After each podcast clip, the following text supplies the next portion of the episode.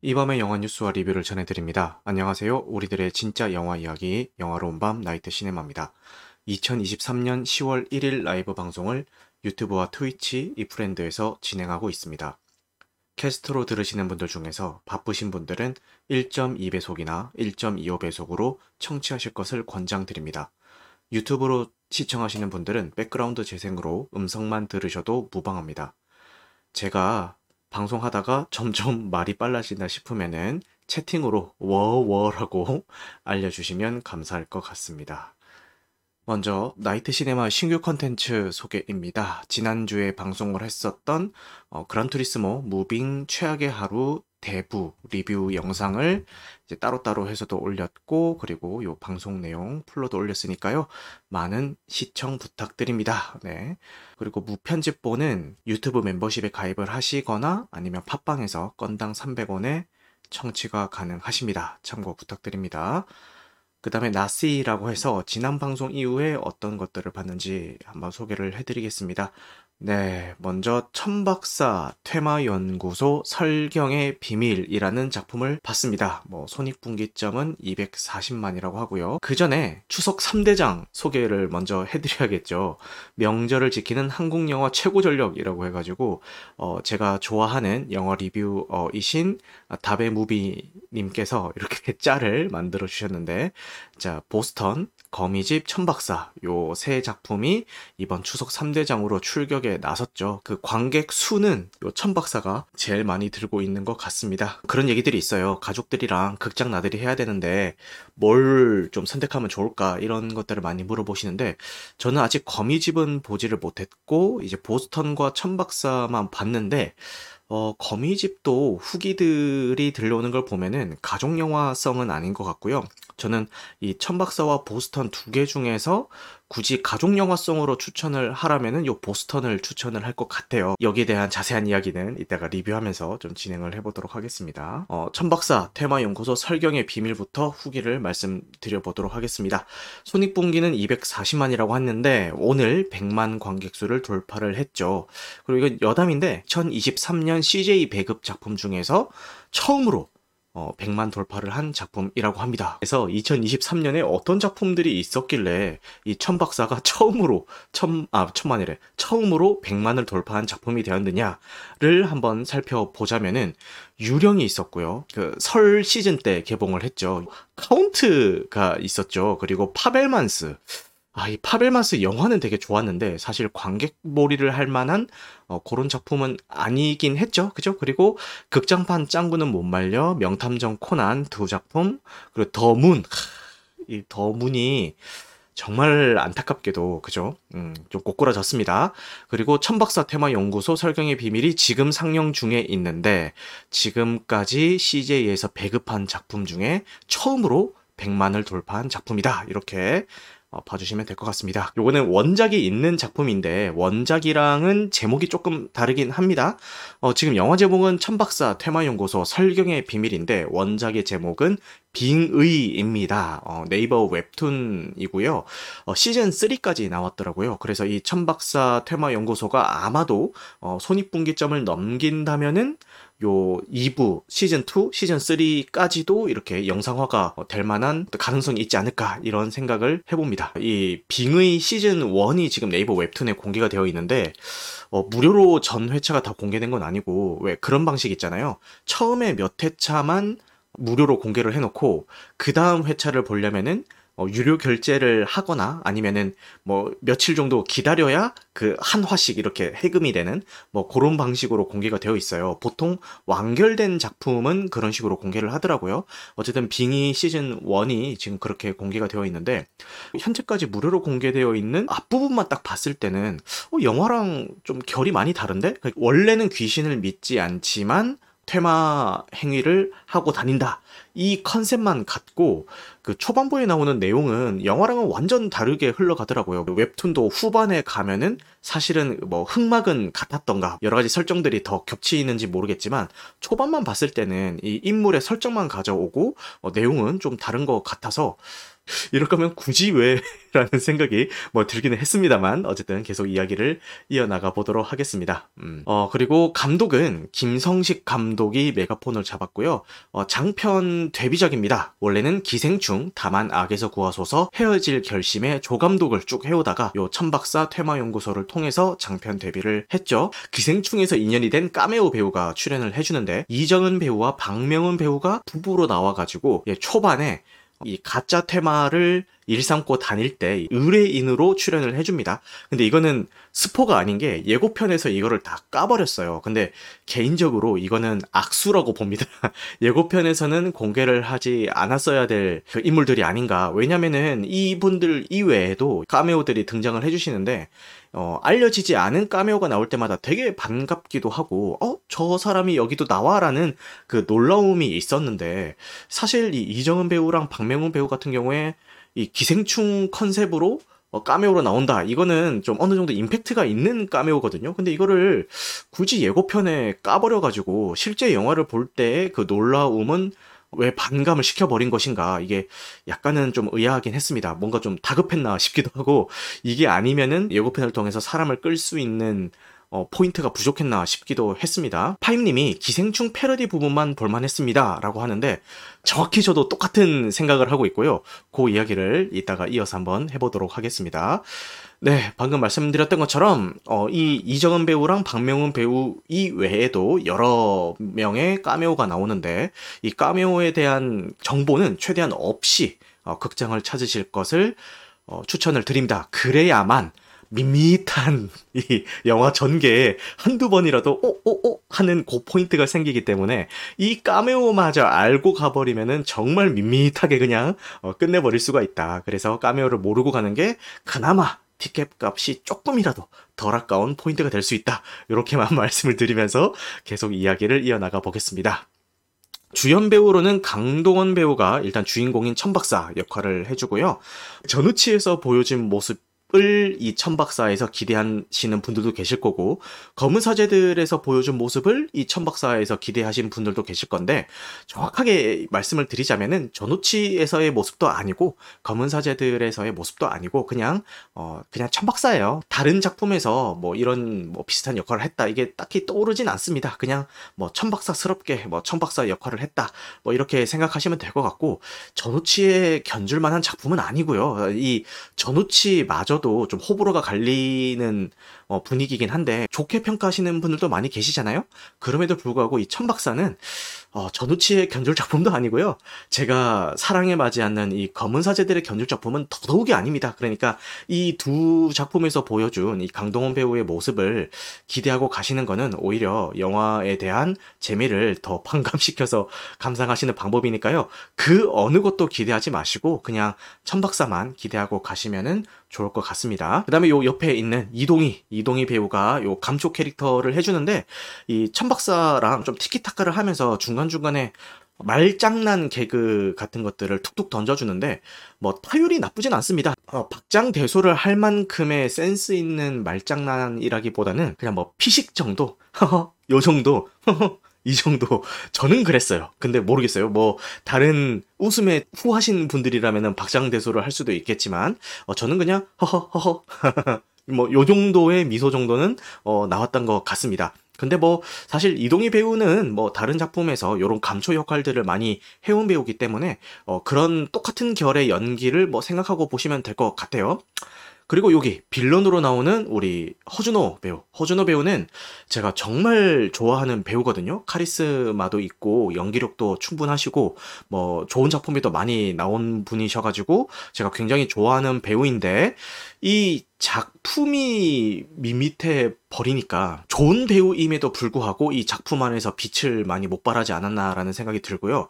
거기에는 이 천박사에 나오는 빌런 캐릭터가 좋게 말하면은 1차원적이고요. 나쁘게 말하면은 뭐니 맛도 내 맛도 아닌 어, 그런 인물이라서 제가 왜 대단하고 왜 그렇게 사악하고 뭐 그런 것들을 전혀 알 수가 없는 어, 전혀 설득력이 없는 그런 어, 정말 밋밋한 악역이다 보니까 캐릭터가 밋밋하니까 이 배우마저 그 캐릭터를 살리지 못하고 같이 캐릭터와 함께 그 침몰해 버리는 어, 그런 모양새인 것 같아서 많이 안타까웠습니다. 어, 달려누님께서 후기 중에 개연성을 중요한 중요치 않게 여기는 분이나 그냥 강동원이 좋으면 봐라 하는 것들도 있더라고요 라고 하는데 정확합니다.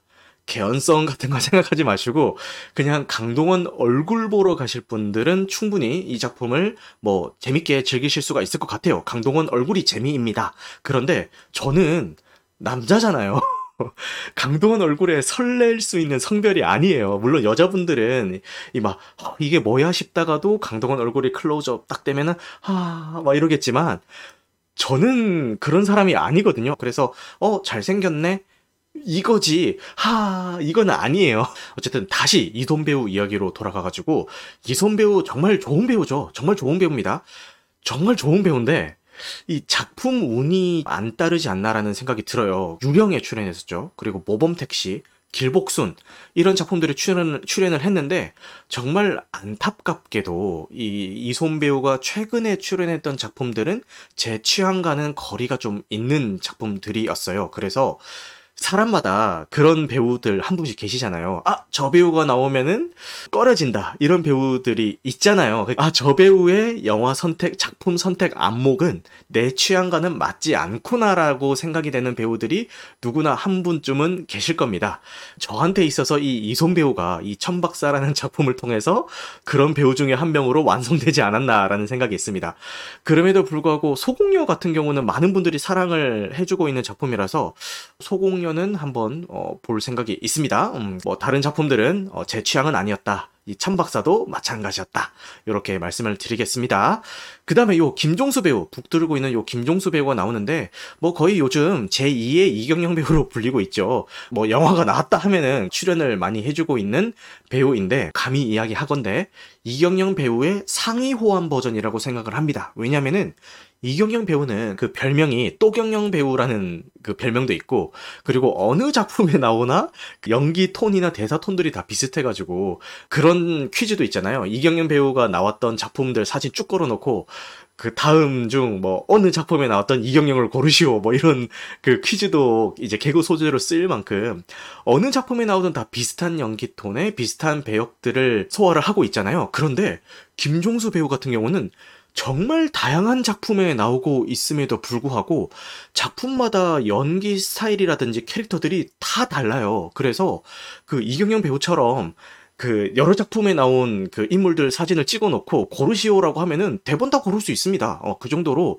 다양한 작품에 정말 카멜레온처럼 그 자기 색깔을 녹여내서 그 다양한 캐릭터를 소화할 수 있는 연기 스펙트럼도 굉장히 넓고 어, 연기력 또한 어, 뒷받침이 되는 배우셔가지고 저는 감히 이경영 배우의 상위 호환 버전이다. 그 감초 역할이나 단역으로 나와도 좋으니까 더 많은 작품에서 어, 좀 뵀으면 좋겠다 이런 생각이 드는 배우입니다. 그래서 뭐 지금도 굉장히 다양한 활동을 하고 계시고 많은 작품에서 찾는 배우지만 앞으로 시간이 흐를수록 점점 더 많은 러브콜을 받는 배우가 되지 않을까라는 생각을 했습니다만 이런 김종수 배우조차도 이 천박사에서는 어 그나마 좀 인상적인 뭐 장면들이 있었어요. 뭐 짜장면 씬이라든가 이거 뭐 얘기해봤자 안 보신 분들은 모를 거지만 보신 분들은 아실 겁니다. 뭐 짜장면 씬이라든가 뭐 이런 것들은 좀 기억에 남긴 했는데 이거는 배우 문제라기보다는 캐릭터 문제인 것 같아요. 아까 제가 허준호 배우도 말씀드렸잖아요.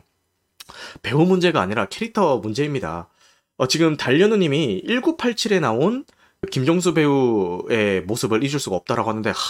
강가에 그 유골 뿌리는 씬이었나요? 그러니까 최근에 이 김종수 배우를 접하신 분들은 어, 이 김종수 배우가 되게 가벼운 역할, 그리고 좀 감초 역할, 이런 모습들을 익숙하실 건데, 이 1987에 나오는 모습을 보신다면은, 감정 연기도 정말 잘하는 배우구나라는 거를 체감하실 수가 있을 겁니다. 그래서 제가 앞으로 더 잘 될 배우라고 이야기를 하는 게요. 연기력이 뒷받침이 되는 배우이기 때문에 앞으로 더 승승장구 할 것 같다라고 말씀을 드린 겁니다. 그 다음에 메인 캐릭터는 아니고요. 조연이라고 하기도 좀 그렇고요. 비중이 있는 단역이라고 이야기를 하는 게 맞, 맞을 것 같은데, 어, 그 배우 중에서 제 눈에 띄었던 배우가 누구냐면은, 요 주보비 배우입니다. 이분 기억하시는 분들이 많으실지 모르겠습니다. 빌런으로 나오는 오른팔, 수아 역할로 이제 나오는 배우인데요. 이 배우의 연기가 이 작품에서 굉장히 인상에 남더라고요. 강렬한 연기를 보여줘서.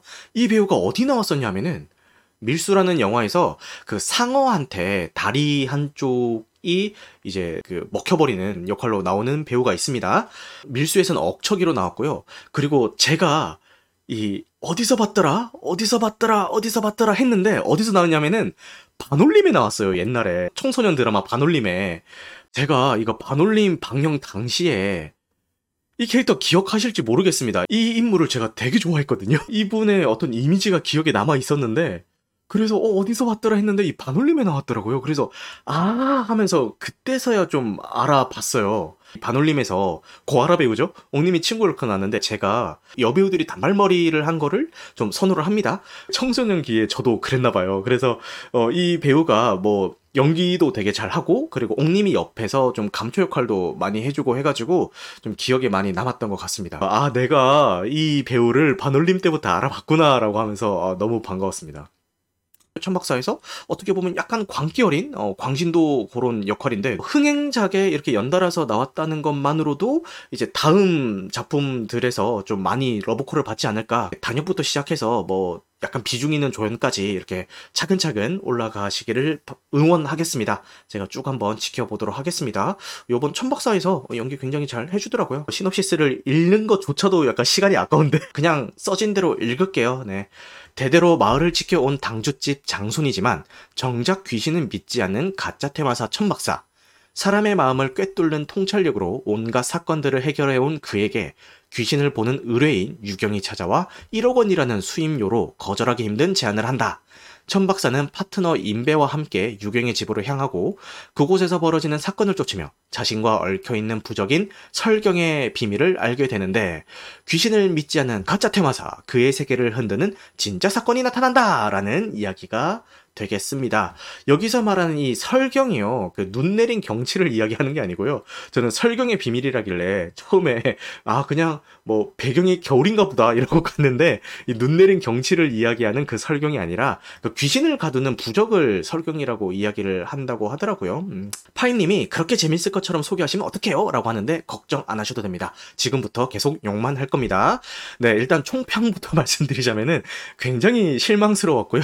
어느 정도로 실 실망스러웠냐 하면은 제가 극장에서 볼 때 저 말고 제 옆옆 자리에 아저씨가 한 분 계셨거든요. 네, 정확히는 이제 옆옆 자리긴 한데 그 통로를 가운데 두고 좌석이 나뉘어져 있어서 거리는 조금 있긴 했어요. 어쨌든 아저씨가 한 분 계셨어요. 근데 그 아저씨가 처음에는 전화를 받으러 이렇게 나갔다고 오시더라고요. 그런데 두 번째 전화부터는 그냥 극장에서 받으시더라고요. 그리고 소곤소곤 톤도 아니고 그냥 일상 톤으로 할 말 다 하면서 그 전화를 받으시더라고요. 그 아저씨가. 그건 좀 심하잖아요. 솔직히 말해서.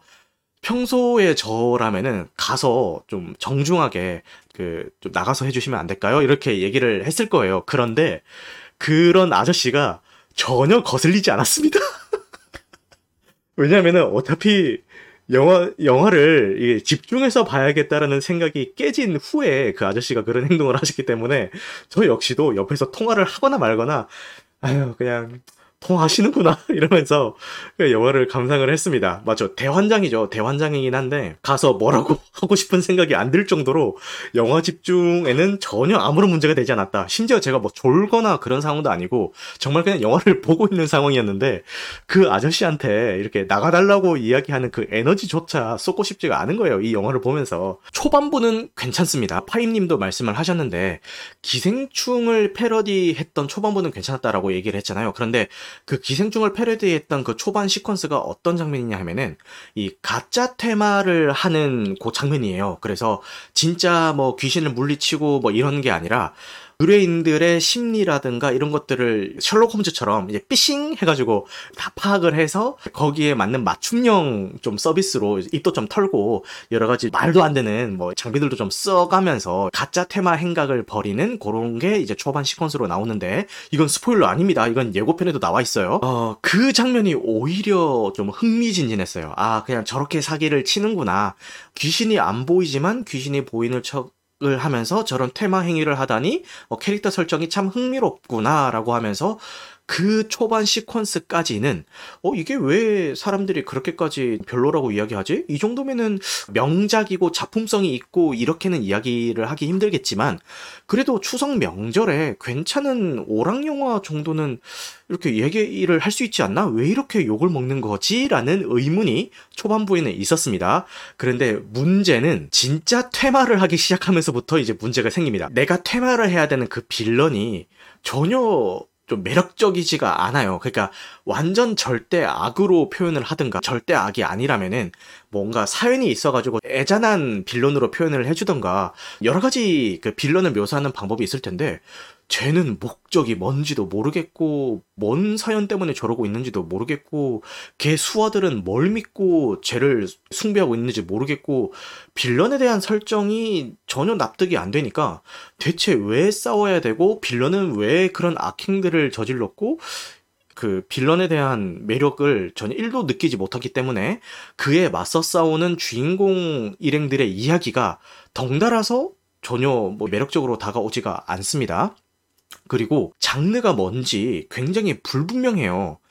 그러니까 토속신앙 위주로 갈 거면은 거기에 좀 뭔가 파고들어서 토속신앙 쪽으로 연출을 많이 하든가. 그러니까 이 토속신앙에 대해서 막 깊게 파고들어가지고 무슨 뭐 곡성 마냥 이렇게 하라는 이야기는 아니지만 가볍게라도 토속신앙의 설정들을 면밀히 가져다 쓰면서 오락 요소도 섞어가면서 이야기를 진행을 하든가 테마라는 거에 대한 컨셉을 확실하게 하고 가야 되는데 이게 컨셉이 이것도 아니고 저것도 아니니까 어떻게 보여지냐면은 이거는 테마물이 아니라 판타지물이에요. 마법 쓰고 막 그러는 거예요. 모바일 게임 광고처럼 마법 쓰고 하는 거예요. 근데 이 악령이 나오고 테마를 할 때 막 효과 같은 것들이 휘황찬란하고 연출이 좋아서 매력적으로 구현해 놓은 판타지물이구나 라면서 관객들이 이입을 할 수 있냐? 그것도 아니에요. 그러니까 CG가 정교하고 뭐 사실과 구분할 수 없게끔 되게 현실적으로 CG를 만들었다. 이게 중요한 게 아니라 그 CG의 결이라는 게 있잖아요. CG가 폴리곤이 되게 촘촘하게 들어가서 얼마나 사실적이고 이거를 얘기하는 게 아니에요. 허술해도 뭐 아 저거는 CG네 좀 티가 나도 뭐 크게 거슬리지 않는 사람 중에 한 명이거든요. 그 CG 디자인의 결이라고 해야 될까요? 이 작품의 결이랑 이 CG가 구현하고 있는 여러 가지 이 테마 이펙트의 결이랑 전혀 맞지가 않아요. 그러니까 이 작품에서는 테마를 해야 되는데 펼쳐지는 CG는 그 액션 모바일 광고에 나오는 CG들 있잖아요. 그런 거나 아니면은 마법 천장문에 나올 법한 그런 CG들 있잖아요. 뭐 그런 것들이 막 나오니까 이게 이 CG의 결이 전혀 안 맞는 거예요. 그래서 이걸 보면서 제가 그 어떤 게 생각나냐 하면은 여러분 이거 이거 아세요? 꽃무늬 인테리어? 꽃무늬 가전 하면은 옛날에 이런 거 되게 유행했잖아요. 이 김치 냉장고나 이 그냥 냉장고에 꽃무늬 이런 거 막 들어가 있잖아요. 꽃무늬 하나만 딱 떼서 따로 보면은 좀 전혀 촌스럽거나 못 그린 그림이 아니잖아요. 그 꽃무늬도 충분히 잘 그렸고 예쁜 꽃을 그려놓은 거잖아요. 근데 이거를 전혀 어울리지 않는 이 가전에다가 이런 식으로 박아 놓으니까 전혀 미스매치가 되면서 지금 보기에는 굉장히 촌스럽게 보여지죠. 이 벽지도 마찬가지예요. 이 흔히 말하는 이 모텔 벽지라고 하죠. 이, 이 밑도 끝도 없이 그냥 그 벽에다가 꽃무늬 일단 박아놓고 보는 거 이런 게 전혀 어울리지가 않잖아요. 그러니까 이 그림만 똑 떼서 보면 예쁘지만 이런 느낌인 거예요. 전혀 어울리지 않는 그 인테리어를 이 작품에다가 우겨넣은 그런 기분으로 보게 되었습니다. 그래서 이런 것들이 오히려 작품 몰입에 굉장히 방해가 되더라고요. 그리고 이걸 보면서 느꼈던 점이 뭐냐면은 이걸 대체 누구랑 보라고 만든 거지? 라는 생각이 들었어요. 그러니까 추석 극장가를 노리는 작품들은 대부분 가족 단위의 그 관람객들을 노리고 제작이 된단 말이에요. 이 영화를 과연 가족 단위로 볼 수가 있을까라는 의문점이 좀 들었어요. 어떤 면에서 그랬냐면은 일단 자녀들이랑 보기에는 너무 잔인해요. 갑자기 막 손가락 자르고 막 이러거든요. 손가락 자르고 막 목 조르고 막, 막 이래요.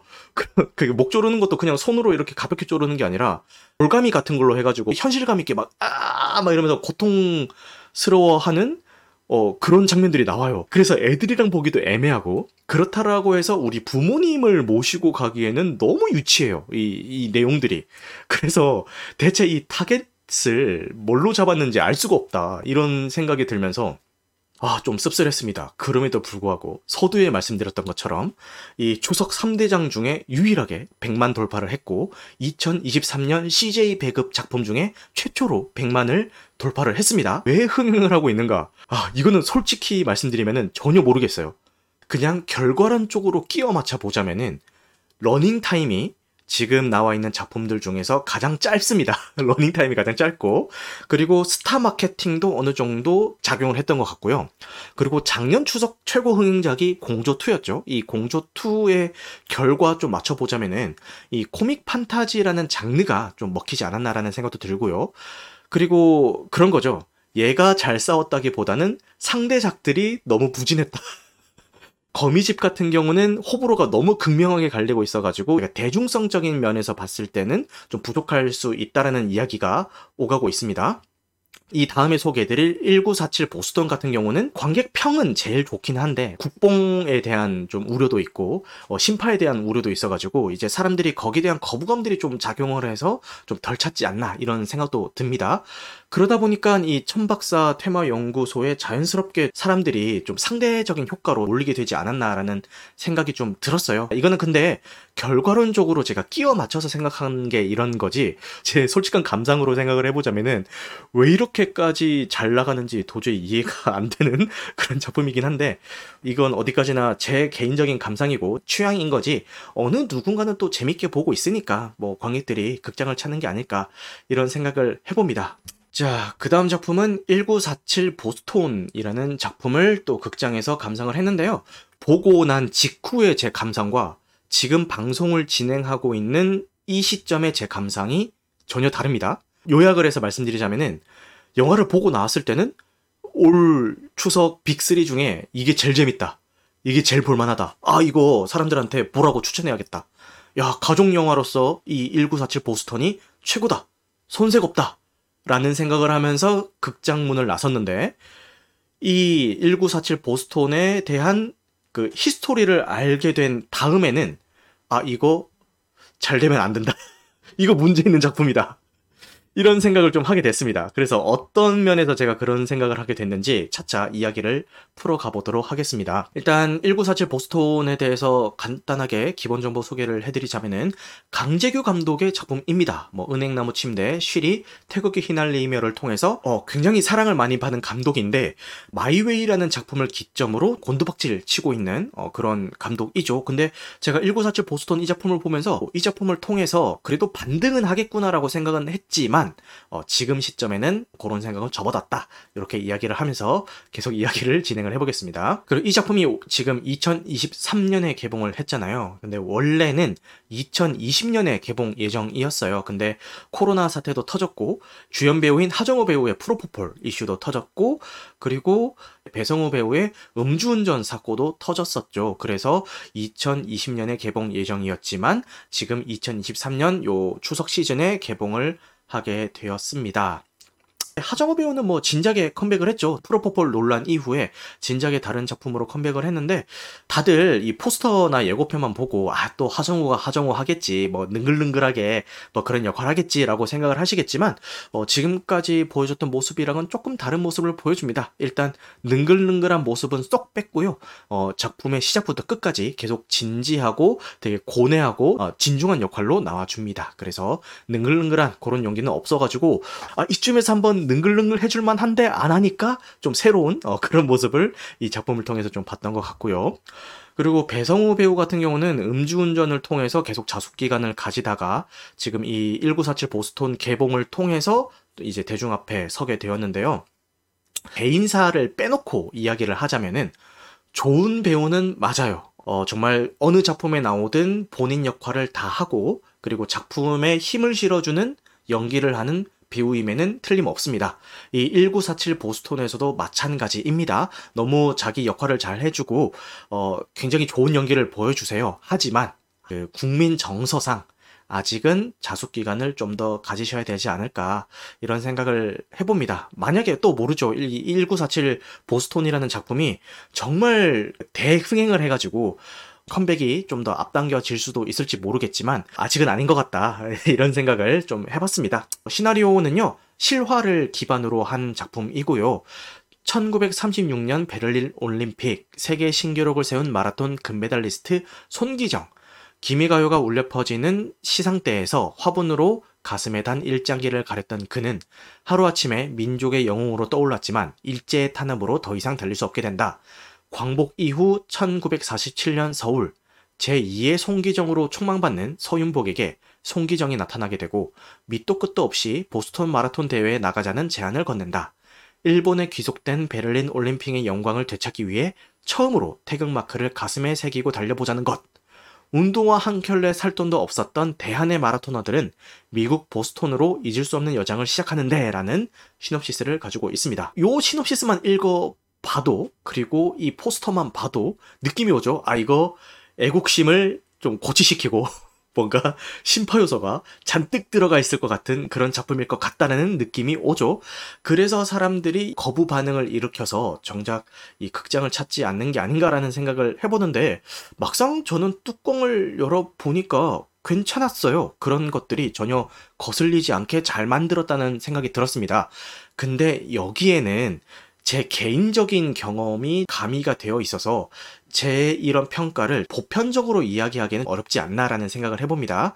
제 개인적인 경험이 뭐냐면은 제가 이 영화를 보기 위해서 상영관을 찾았는데 그 상영관을 채운 다른 관객들이 굉장히 그 공감대 형성이 잘 돼 있는 적극적인 관객들이었어요. 남녀노소가 가득 차 있는 그런 극장의 분위기였는데 뒤에 막 마라톤 경기 장면이 나올 거잖아요. 뛰다가 뭐 어떤 뭐 역경도 있고 고난도 있고 그러다가 결국에는 이제 승리를 하게 되는 그런 과정을 그리게 될 거잖아요. 이 마라톤 대회에서 이거를 스포일러라고 이야기하시면 곤란합니다. 네 그런 장면들이 나올 거고 그게 또 역사적 사실이기도 하고 그런데 이 주인공 일행이 역경에 처할 때마다 막 전부 다 막 두 손 모아가지고 아 막 이러면서 다 같이 막 안타까워하고 그리고 막 주인공이 한 명 한 명 그 선수들을 제칠 때마다 그 좌석 머리 위로 막손막 이렇게 외치고 막 박수 치고 막 나중에 결승전에 그 금메달로 딱 들어오는데 가족 손잡고 막 이렇게 머리 위로 들어올리면서 막 만세 막 예! 막 이러면서 막 소리 지르면서 이제 관람을 하는데 그 분위기가 너무 좋으니까 보통 그렇게 이제 영화 볼 때 그런 행동을 하면은 관객 크리티컬이라고 해서 그것도 관크로 치부가 되잖아요. 그런데 다 같이 그런 분위기가 형성이 되니까 저는 혼자 보러 갔음에도 불구하고 너무 재밌는 거예요. 그 분위기가. 마침 또 올림픽 시즌이잖아요. 정말 그 올림픽을 이 사람들이랑 같이 응원하면서 보는 그런 감정이 들어가지고 너무, 너무 재밌게 봤습니다. 이런 개인적인 경험이 있었기 때문에 어, 실제 작품성보다는 좀 더 재밌게 본 게 있는데 만약에 아무도 없는 고요한 그 상영관에서 저 혼자 이렇게 덜렁 앉아서 봤다? 아니면은 정말 아무 리액션 없이 그냥 조용히 영화를 보는 관객들 사이에서 봤다? 이러면은 지금 이 영화를 보고 이 영화관 문을 나섰던 그 당시에 저만큼 이거를 재밌게 볼 수 있었을까는 좀 물음표긴 합니다. 그런데 국뽕 논란과 심판 논란은 안 본 사람들이 만들고 있는 것 같아요. 온라인상에서. 정작 본 사람들은 그 얘기를 잘 안 하시는 것 같아요.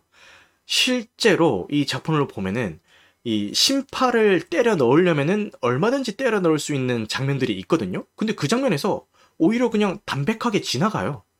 심파가 때려 넣어질 만한 장면이 상황이 딱 생겨요. 그래서 아 심파 타임이구만. 어, 슬슬 이제 심파 연출 들어가겠구만 생각을 했는데 바로 다음 컷으로 넘어가더라고요. 그래서 어 뭐지? 어, 심파 안 해? 눈물 지어짜기 안 해? 그런 거 안 하고 그냥 넘어가더라고요. 그래서 어, 어, 좀 의식을 했나 보다 생각도 좀 들었고 마지막에 가서 태극기를 가지고 이제 선수가 1등을 했기 때문에 애국심을 고치시키는 그런 대사들이라든지 어, 그런 장면들이 나오기는 합니다만 그게 전혀 거부감 없이 좀 받아들여질 수가 있었던 게 영화에 나오는 이 인물들이 저 금메달을 얻기 위해서 어떤 노력을 했고 어, 떤 과정이 있었는지를 관객들한테 충분히 다 보여준 다음에 그런 장면 연출들이 나오기 때문에 이게 가슴이 웅장해질 수밖에 없더라고요. 애국심을 고치시킨다라는 그 사실 자체가 나쁘다기보다는 애국심을 고치시키기 위해서 자기적인 연출을 하거나 너무 억지스러운 것들을 이제 끼워 넣을 때 그게 나쁜 거지 애국심 고치시킨다는 그 사실 자체가 나쁜 건 아닙니다. 그 심파도 마찬가지예요. 이 심파 자체가 잘못된 건 아니에요. 이제 심파가 지금에서는 어떻게 불리고 있냐면은 직접적인 연출로 감정의 과잉을 강요할 때 이제 이거를 심파다라고 보통 이야기를 하고 있는데 어, 이 심파 연출 자체가 나쁘다기보다는 너무 지나치게 쓰이면은 그게 나쁜 거지. 어느 작품이든지 적당하게 적시적소에 치고 빠지는 이런 심파적인 연출들은 저는 뭐 나쁘지 않다라고 생각하는 편입니다. 그런데 이 심파적인 연출은 이 보스톤이 비켜갈 수 있었다라고 제가 이야기를 할 수 있을 것 같고요. 이 국뽕 연출은 이 영화 자체만 봤을 때는 이건 전혀 뭐 문제될 만한 나쁜 애국심 고치 연출이 아니다라는 생각을 했는데 보고 나서 이 작품의 히스토리를 알게 된 다음에는 아 이거는 안 좋은 국뽕이구나라는 거를 느끼게 되었습니다. 네, 거기에 대해서 좀 설명을 드려보겠습니다. 어찌저찌 우여곡절을 겪고 보스턴 마라톤에 이제 참가하기 위해서 도착을 했는데 그 당시에 한국이 난민국이라는 이유만으로 태극기가 없이 그냥 미국 성조기가 걸려 있는 이 유니폼을 준 거예요. 그래서 아 우리는 이거 달고 못 뛴다. 우리는 일장기를 달고 뛰었던 경험이 있기 때문에 두 번은 이럴 순 없다. 우리는 태극기를 달고 뛰어야만 합니다. 유니폼 교체를 해주세요라고 이 주최 측에 연설도 하고 항의도 하고 기자들 모아서 얘기도 하고 이런 장면들이 나옵니다. 저게 필요한 장면이고 아 이게 실화를 바탕으로 한다고 하니까 저런 장면이 어른이 필요했겠지라는 생각이 들게 만듭니다.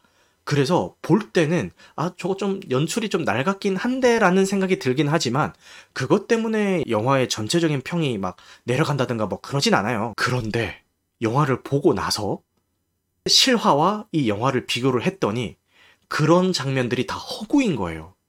유니폼을 받았더니 이 미국 성적이만 있어가지고 교체해달라고 막 호소하고 막 이랬다고 말씀드렸잖아요. 실제로는 대한민국 태극기랑 성적이랑 같이 있는 유니폼이 이제 배급이 되었다고 합니다. 그래서 전혀 뭐 문제되는 상황도 아니었고 오히려 우리 대한민국을 좀 많이 배려해주는 그런 상황에서 이제 선수들이 그 경기에 임했다라고 하고요. 그리고 이 선수들이 그 보스톤 마라톤에 참가하기 위해서 여러 가지 역경들이 이제 마주하게 되는데 그 역경을 제공하는 게 주로 미국 쪽으로 묘사가 돼요. 그런데 실제로는 그러지 않았다고 합니다. 오히려 호의적으로 대응을 해줬다라고 합니다. 물론 작품의 극 성립을 위해서 어느 정도의 각색이 들어가는 것은 어쩔 수 없다라고 저도 공감을 합니다. 그런데 각색이 들어가더라도 실제 나왔던 기관, 나라, 인물들의 성격은 그대로 살려줘야 될 거잖아요. 그런데 우호적으로 나왔던 나라나 우호적으로 나왔던 인물들이나 우호적으로 나왔던 그 단체들을 영화에서 이 인물들에게 시련을 주기 위해 되게 적대적으로 이 성향을 바꿔버린다면은 실제 그 역사에서 우리를 우호적으로 대해줬던 그 인물들은 어떻게 생각을 할 수가 있겠습니까? 지금 달파랑님이 역사 왜곡 아닙니까? 라고 이야기를 하시는데 그 역사 왜곡 논란이 지금 진행이 되고 있는 거예요.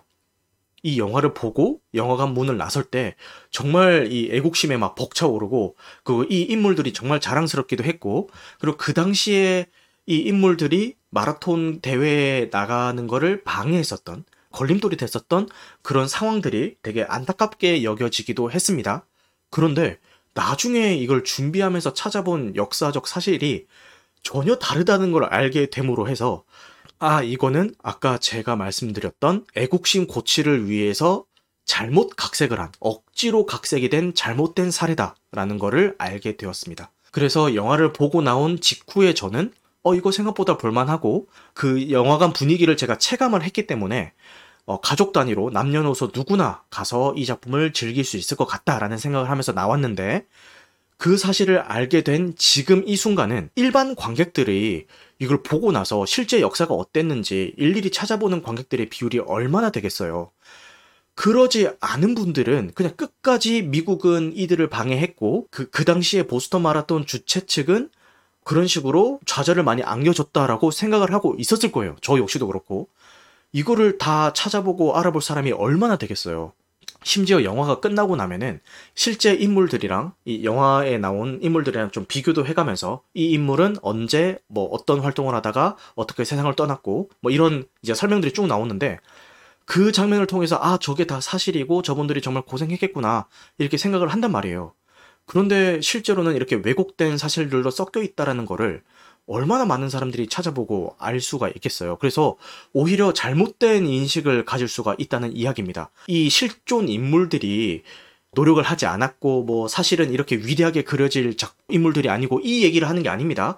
충분히 고생했고 정말 이 애국심을 고치시킬 수 있는 업적을 이루신 분들임에는 틀림이 없어요. 틀림이 없지만 그거를 그리기 위한 이 영화의 방법이 잘못되었다라는 이야기입니다. 근데 뭐 이렇게 이야기하면은 뭐 어떤 분들은 그렇게 얘기할 수도 있겠죠. 야, 그렇게 볼 거면은 그냥 다큐멘터리를 봐! 이렇게 이야기를 하시는 분들도 계실 수가 있을 것 같습니다. 근데 앞서 말씀드렸던 것처럼 각색이 나쁘다라는 게 아니에요. 각색을 할지언정 어, 역사적 사실들은 최대한 지켜주면서 각색을 해야지 전혀 다른 방향으로 각색을 해버리면은 이거는 오히려 왜곡 논란이 일 수도 있는 작품성이 아닌가라는 생각이 들면서 원래 이 작품을 보고 아 이거 리뷰할 때 강추해야지라고 생각을 했다가 가족 단위로 보시더라도 이런 역사적 사실은 알고 보셔야 되지 않을까 이런 생각을 하면서 1947 보스톤에 대한 이야기는 마무리를 해보기 전에 한 가지만 더 말씀을 드리겠습니다. 이 임시연 배우가 나오잖아요. 임시연 배우는 지금도 좋은 배우고 훌륭한 연기를 보여줬지만 앞으로 더 잘 될 거고 앞으로 더 좋은 배우가 될 거라는 거를 이 1947 보스톤이라는 작품을 통해서 확인을 했습니다. 어, 진짜 잘하더라고요. 정말 빛났습니다. 이 베테랑이죠. 하정우 배우보다 이 임시완 배우가 더 기억에 남을 정도로 너무너무 연기를 잘 해줘가지고요. 어, 앞으로 요 임시완 배우는 믿고 보는 배우가 될 수도 있겠다라는 생각이 들었습니다. 진짜 잘해줬어요. 그래서 어, 이 작품을 보실 분들은 이런 역사적 왜곡이 있었다는 사실을 인지하고 보시거나 아니면은 임시완 배우가 열연하는 모습을 확인하고 싶다 이런 분들은 보시면 좋을 것 같고요. 나는 이런 왜곡 작품은 절대로 볼 수 없어. 하정우 배우랑 배성우 배우가 나오는 작품은 보이콧할 거야. 이런 분들은 안 보셔도 될 것 같습니다. 그렇게 이 1947 보스턴에 대한 이야기는 마치도록 하겠습니다. 자, 그 다음에 이번 주 개봉작 소개로 한번 넘어가 보도록 하겠습니다. 이번 주는 뭐 굵직한 작품은 요 크리에이터 하나 하나가 있는 것 같고 그 다음에 요 30일이라는 어, 로코물 로코물이 개봉을 합니다. 뭐 한번 소개를 해드려 보겠습니다. 먼저 30일이라는 작품부터 소개를 해드리자면은 어, 로맨틱 코미디물이고요. 남대중 감독이 메가폰을 잡았습니다. 뭐 기방도령 위대한 소원 이런 걸 연출을 했다고 하는데 살짝 코미디가 가미된 어떤 장르를 잘 연출하시는 감독님 같아요. 저는 예고편 보고 어, 이거는 좀 스킵해도 되겠다라고 생각을 했는데 의외로 시사회 평이 꽤 괜찮더라고요. 그래서 어? 이것 봐라 싶은 작품이긴 했습니다. 출연은 강하늘 배우와 정소민 배우가 호흡을 맞춰줍니다. 시놉시스는요, 지성과 외모, 그리고 찌질함까지 타고난 정열, 능력과 커리어, 그리고 똘끼까지 타고난 나라, 영화처럼 만난 영화 같은 사랑을 했지만 서로의 찌질함과 똘끼를 견디다 못해 마침내 남남이 되기로 한다. 그러나 이별을 앞둔 그들에게 찾아온 것은 동반 기억 상실, 올 추석, 기억도 로맨스도 날리고 웃음만 가득 남긴 이들의 제대로 터지는 코미디가 온다라는 어, 시놉시스를 가지고 있습니다. 아, 개인적으로는 시놉시스만으로도 그렇게 막 이렇게 막 구미가 당기진 않는데 뭐 시사회 평이 좋았다라고 하니까 뭐 극장에서 볼 생각까지는 들지는 않지만 나중에 뭐 OTT로 나오면은 한 번쯤 뭐 볼 수도 있지 않을까 이런 생각이 듭니다. 좀 특이 사항으로는 이 주인공 친구 역할 중에서 이분이 나와요. 유튜브 스타로 나온 요 엄지훈이 이제 배우로 요 영화에 나옵니다. 그래서 근데 유튜브에서도 연기를 굉장히 잘 해가지고 여러 가지 꽁트 연기들 이런 것들 되게 잘 하잖아요. 그래서 이 작품에서는 어떤 연기를 보여줄지 굉장히 궁금합니다. 뭐 소개는 요 정도로 해도 될 것 같아요. 그 다음에 제가 이번에 개봉하는 작품 중에서 아, 요거는 극장에서 좀 봐야겠다라는 생각이 드는 크리에이터라는 작품입니다. AI와 인간의 전쟁을 다룬 작품이다라고 하면은 뭔가 좀 식상하게 보일 수도 있을 것 같은데 의외로 시사회 반응이 굉장히 좋고 전문가 평점도 굉장히 좋은 편입니다. 그리고 일반 관객 시사회를 진행을 했는데 거기서도 평이 되게 좋고요. 그리고 일반 관객 시사회 평에서 후기가 나왔던 게 웬만하면 돌비관에서 보셔라 이런 이야기가 있더라고요. 그래서 어, 좀 흥미가 생겼습니다. 감독부터 좀 흥미로운데요. 가렛 에드워즈 감독입니다. 대표적으로는 고질라, 스타워즈 시리즈 중에 하나인 로그원 요 두 작품을 연출했던 감독입니다. 그리고 그 다음에 요 크리에이터라는 오리지널 SF 영화를 어, 제작을 하십니다. 최근에 제작되는 SF 영화들을 보면은 뭐 다 원작이 뭐 어디선가 있는 그런 작품들이었는데 이 작품은 특이하게 진짜 오리지널 작품으로 제작이 되고 있습니다. 그리고 음악 감독이 한스 짐머예요. 한스 짐머. 야, 그래서 아, 요거는 좀 기대해 봐도 되지 않을까라는 생각이 들면서 어, 언제 개봉하나 했더니 아무래도 이제 추석 연휴 마지막 날을 이제 겨냥을 하고 10월 3일에 개봉을 하는 것 같은데 어, 요때 좀 한번 보면 좋을 작품이지 않을까라는 생각이 듭니다. 뭐 재생 시간은 2시간 13분이 되겠고 12세 이상 관람가가 되겠습니다. 어, 시놉시스는요. 어, 인류를 지키기 위해 만들어진 AI가 LA에 핵폭탄을 터뜨린 후 인류와 AI 간에 피할 수 없는 전쟁이 시작된다. 전직 특수부대 요원 조슈아는 실종된 아내의 단서를 얻을지도 모른다는 생각에 전쟁을 끝내기 위한 인류의 작전에 투입이 된다. 인류를 위협할 강력한 무기와 이를 창조한 창조자를 찾아 나서고 그 무기가 아이의 모습의 AI 로봇 RP라는 사실을 알게 되는데 인간 적인가 인간의 적인가 10월 AI 블록포스터에 신세계가 열린다라는 시놉시스를 가지고 있습니다. 그리고 요거를 보신 분들이 아 많은 작품에 대한 오마주가 들어가 있다라고 하는데 블레이드 러너에 대한 오마주가 많이 들어가 있다고 하니까요. 뭐 그런 거 참고해서 보시면 될 것 같습니다. 어쨌든 전반적인 시사회 평 그리고 평론과 관람 평도 굉장히 좋아가지고요. 어, 한번 기대를 해보도록 하겠습니다. 자, 그 다음에 이번 주 OTT 공개작들은 뭐 이것저것 있는데 그 중에서 추천할 만한 작품 두 가지만 골라봤습니다. 먼저 10월 1일, 오늘이네요. 어, 오늘 넷플릭스의 미스트가 공개가 됐습니다. 아, 명작이죠? 저 같은 경우는 어, 왓챠 파티를 통해서 저희 청취자들과 함께 같이 감상한 작품이기도 합니다. 엔딩이 엄청 충격적인 작품으로도 많이 알려져 있고 저는 그 엔딩을 알고 봤음에도 굉장히 어, 놀라면서 봤던 작품이기도 하고요. 그리고 엔딩에 너무 초점이 맞춰져 있는 작품이긴 한데 엔딩뿐만 아니라 전반적인 그 연출들이 굉장히 쫄깃쫄깃하게 잘 연출이 되어 있어요. 그래서 어, 정말 잘 만든 어, SF 스릴러물이니까요. 한번 보시면 좋을 것 같습니다. 이 영화에서 가장 히트했던 캐릭터가 카모디 부인이죠. 이 영화 역사상 몇 대 이제 빌런이 있는데 그 중에 하나로 꼭 꼽히는 이 카모디 부인이 정말 그 보는 이로 하여금 답답하게 만드는 어, 그런 상황들을 많이 연출하는데 요걸 보는 어, 어떤 재미도 있으니까요. 이 작품 아직 못 보신 분들은 넷플릭스에서 꼭 한번 보시길 바라겠습니다. 너무너무 잘 만든 작품이고 저 역시도 재밌게 본 작품입니다. 자, 그 다음에 전종서 배우의 원탑 액션물입니다. 발레리나가 넷플릭스를 통해서 10월 6일날 공개가 됩니다.